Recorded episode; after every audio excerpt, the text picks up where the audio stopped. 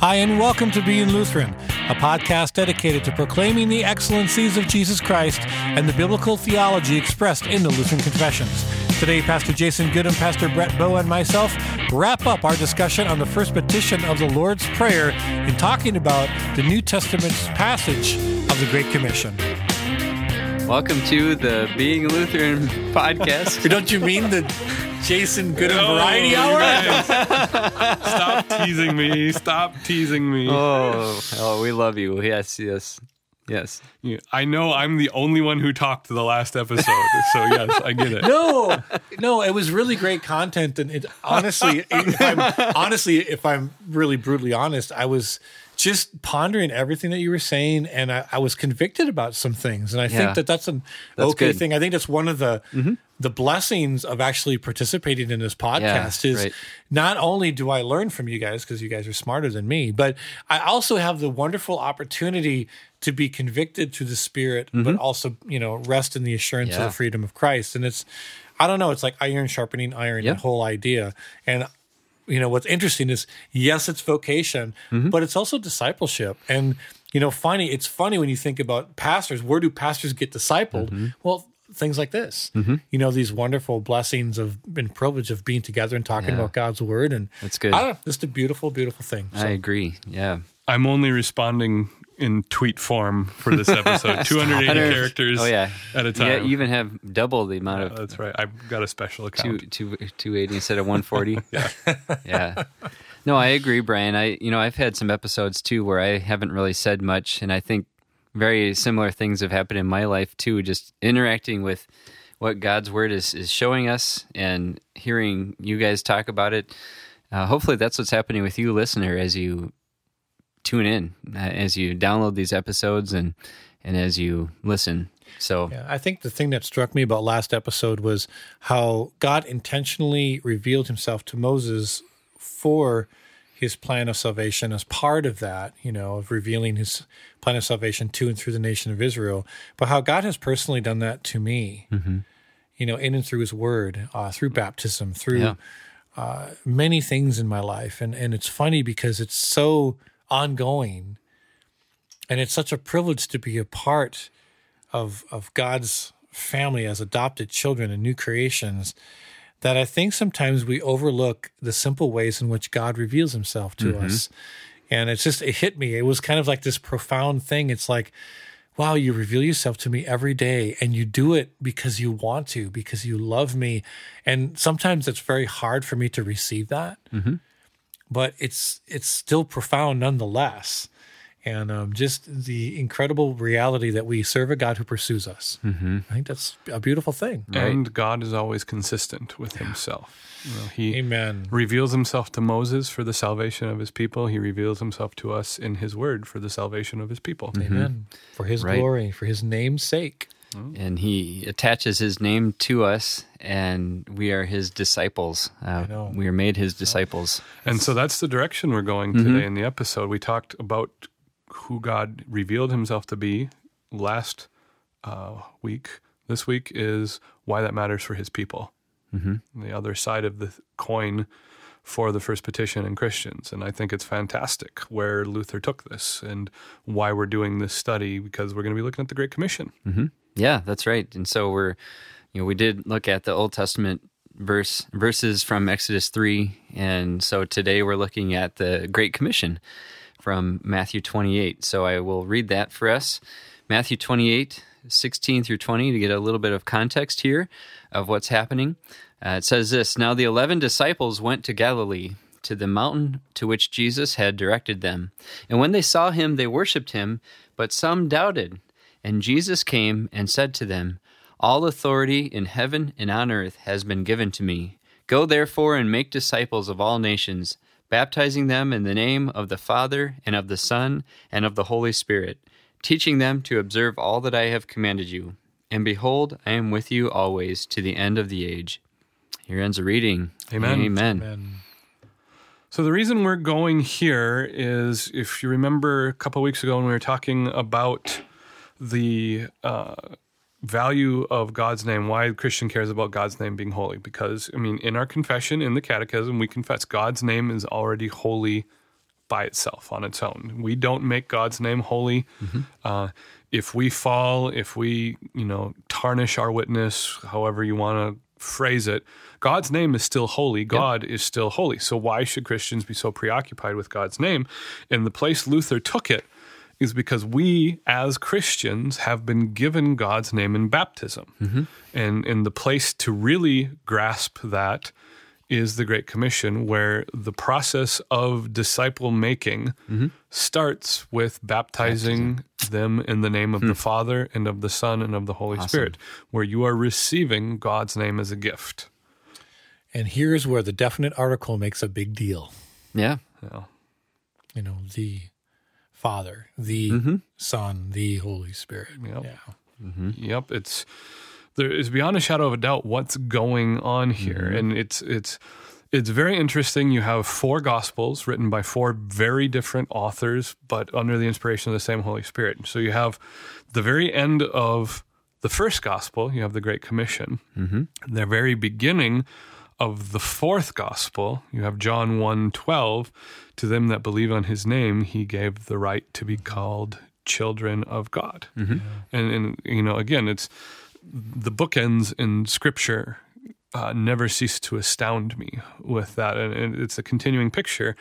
The value of baptism in the process of making disciples, and then the value of God's name in baptism. It's God's word is what gives the power to baptism, why we baptize infants, why we, it's God's word makes it so, but then the value for the Christian in baptism is God's name. It's the adoption. It's the identification with Jesus as God's Son, Romans 6:3-4. It's our connection to both Christ's death and resurrection. You have been buried with Christ in baptism. You will be raised with Christ because of that. I love that the word into there. Well, and even here, God revealing himself through baptism to the baptized individual through the power of his word. It's just, it's a profound thing. It's amazing. And then if we walk it back a moment, we start to talk about this passage in the context of prayer. It's just perfect.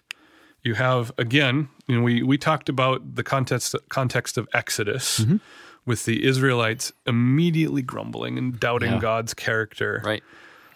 You have the followers of Jesus. He's with the 11 and his followers after the most significant event in human history. Jesus, in a 3-day period, fulfills all the Scriptures. He dies and rises again. And he's appeared to the disciples. The passage I preached on for Easter, 1 Corinthians 15:1-11, he appears to Peter, and then to the disciples, and then to 500, and then to last the disciples, and then to Paul, last of all. So he's been revealing himself. He's been showing himself. And with his closest followers, the ones that have not abandoned him and can be there at the moment, they get to this mountain of the Great Commission, and some are doubting. And I want to know, it's not specified, it's not listed for us in Scripture. What are they doubting? Yeah.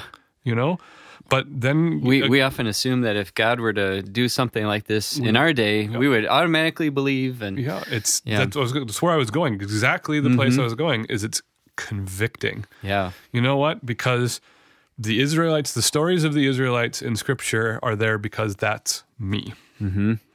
And the story of the idolaters in Scripture are there because that's me. And the story of Peter constantly putting his foot in his mouth and doing something idiotic in Scripture is there because that's me. Mm-hmm. And then now you have all of the disciples. Yeah, there really is. Yeah. Thanks. Humble Pie episode of Being Lutheran. No, you're right, though. I mean, it's one of the fascinating things I've learned in preaching this last year, especially with Peter, was the walking on the water. And this isn't here or there for the lesson, but it's interesting. When Peter walks on the water, we have this great picture of Peter commanding Jesus, so it's just step out of the boat. But what we don't talk about and what the text leads us to believe is that Peter doesn't start sinking and then Jesus runs to his aid. Peter starts sinking when he gets to Jesus. Is that he literally reaches Jesus, because when Peter begins to sink, when he gets distracted, Jesus just reaches out his hand. Mm-hmm. He's right there. This is the thing. The disciples are right there. Jesus still has the red marks in his wrists and in his ankles. And he's shown Thomas his side. Mm-hmm. And the disciples are doubting. And then Jesus commissions them to be disciple makers. Yeah. And that's where, so you have the doubting is the context of the Great Commission. And then you have the great bookends, which is why we're here and nowhere else for the New Testament study, is that we've got go and make disciples. And I think most people, that's the Great Commission. Most people even would make disciples off of it and just go, right? But which is not the main verb. No, it's not the main verb. And we could talk about that a little bit too. But the Great Commission, again, bookends in Scripture. All authority in heaven and earth has been given to me. Great Commission. Surely I am with you always, even to the end of the age. Gospel sandwich. Gospel sandwich. There you go. Yes. With a whole lot of meat. But just like everything we need to have faith in God has revealed to us about himself. He is and he acts. Everything we need to live our lives as Christians. And what strikes me about the Great Commission is how, so many churches and so many people make the Great Commission about ourselves. And it's not. It's about God. It's about his work, his completed work through Christ's life, death, and resurrection. Him revealing himself as the great triune God of creation, Father, Son, and Holy Spirit, yet he's the one God of heaven. And just it's in its scope theologically, that section of Scripture is really all about God and his work. It is not about us and what we do. It's about him and his work.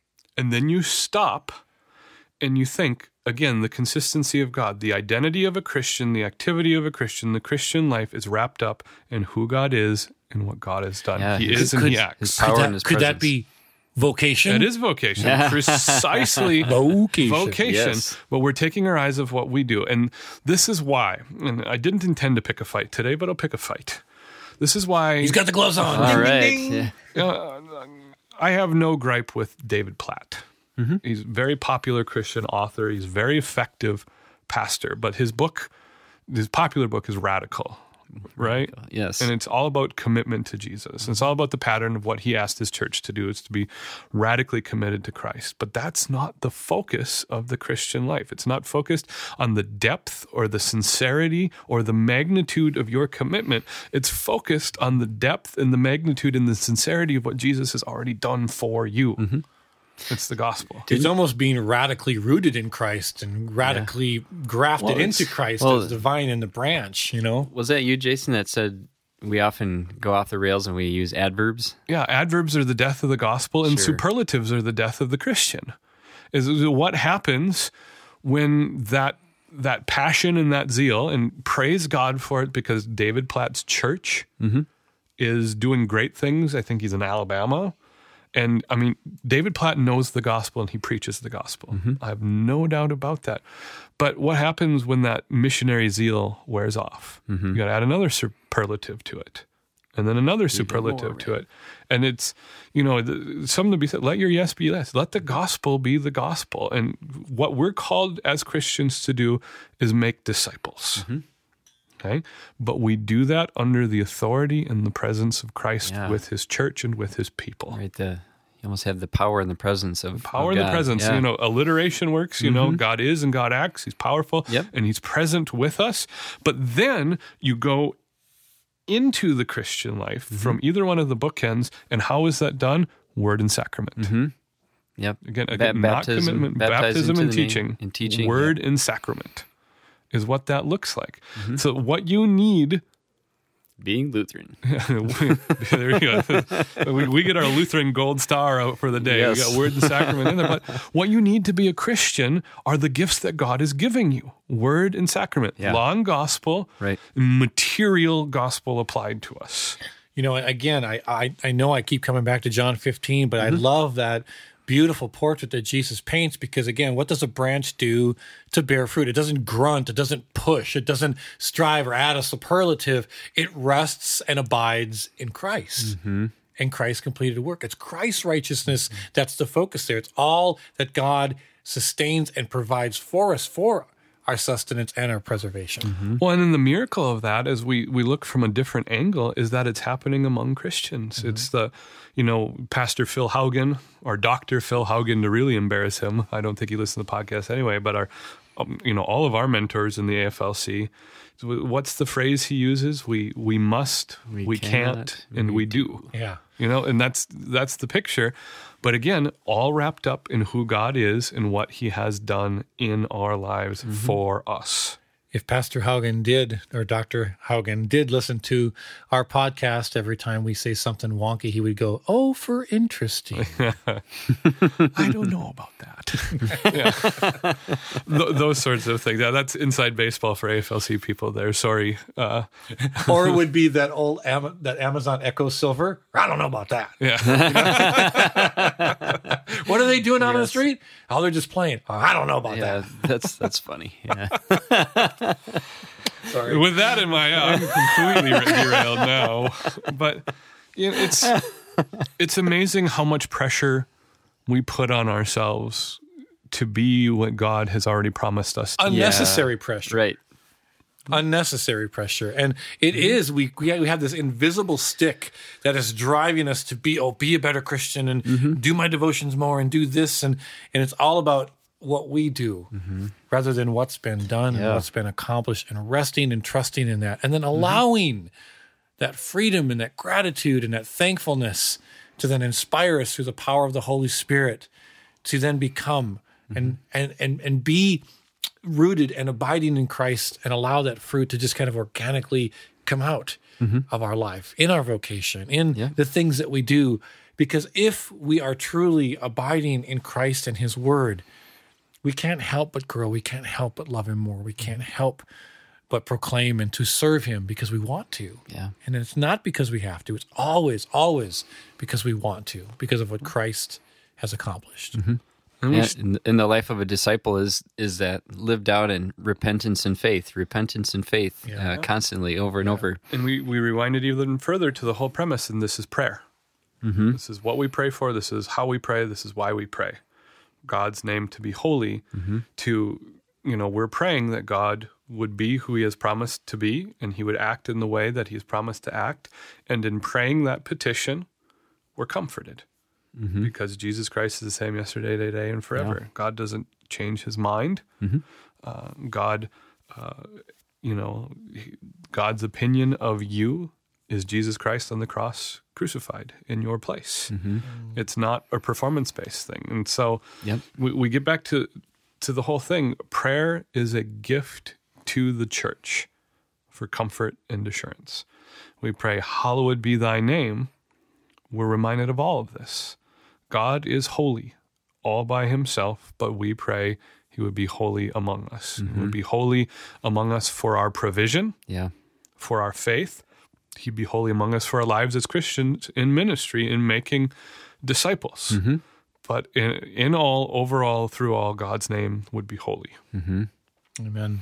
Yeah, and to think of baptism here too, of when as pastors we get the privilege of baptizing people, mm-hmm. and when that is happening, I'm always just amazed that I'm allowed to be part of that, mm-hmm. to see God's grace being given to the one being baptized, and the name of the Father, Son, and the Holy Spirit being attached to that person, and them being brought into the name of the Father, Son, and the Holy Spirit. It's a holy action. It's a saint-making experience. Mm-hmm. In doing that, a Christian is born. Mm-hmm. Wow. Yeah. That's amazing. It brings us back to what you stated the last episode, that God is existing and he's acting. Mm-hmm. And just that the beauty of how he reveals that to us in these simple yet powerful and mysterious sacraments. It's just, it's extraordinary. And I think we tend to take it for granted. And I think that it would serve us well to just really pay attention to what it is that we actually do in the church service, the intentional elements that are part of the liturgy of our services, mm-hmm. and what we're saying, why we're saying it, and who we're saying it to, mm-hmm. and just reminding ourselves that God is holy. My mind and my heart should be engaged in this because he is present and he is revealing himself to me. Mm-hmm. And I do this as an act of worship. Yeah. And then with baptism, that holy God has decided to identify himself with us. Mm-hmm. You know, it's to identify himself, again, getting back to the gospel because it never gets old. He's identified himself with us to the extent that he put on the weakness of human flesh and redeemed us. It's the message of the gospel, Jesus Christ is one of us. I know. That's my brother. I use this statement a lot, and that he suffered with us and for us as one of us in order to redeem us. Mm-hmm. That's great. Mm-hmm. Oh, I like that. Yeah. So it's just an extraordinary reality, and it's just like, wow, drop the mic, boom, we're done. You know, it's like holy buckets. Yeah. And that's hallowed be thy name right there. Amen. Maybe that's a good place to end here. Any final thoughts, you guys? No, you know, other than just I'm overwhelmed by God's holiness, my own depravity, but yet the extraordinary reality that I am a part of his kingdom because there's grace that is greater than my sin. Mm-hmm. And what word can you say to say thank you? It's just such an insignificant word. It falls so short, especially coming, you know, we're recording this coming right off of Easter and and celebrating the resurrection of our Lord and Savior, and just how insignificant thank you is to what I'm experiencing now. Yeah. And I'm thankful for that because it's deeper than just a word. It's deeper than anything. It's just the power of God's Holy Spirit at work in my life because of what Christ has done according to the Father's will and how he is existing and acting in my life and in your lives and the lives of all who are listening and those who are in Christ Jesus. And it's just a profound reality that is virtually inexpressible in its totality. Yes. Amen. Amen. So we will end with Revelation chapter 1. I think this is appropriate. Grace and peace to you from him who was and who is to come, from the sevenfold spirits who are before his throne, and from Jesus Christ, the faithful witness, the firstborn of the dead and of the ruler of the kings of earth, to him who loves us and has freed us from our sins by his blood and made us a kingdom of priests to his God and Father, to him be glory and dominion forever and ever. Amen. Amen. Thank you for joining us. Please look us up on the web at beinglutheran.com. Also, invite a friend to check us out on iTunes. Please join us next week with Pastor Jason, Pastor Brett, and myself. Continue our discussion on the Lord's Prayer. God bless you and have a great week.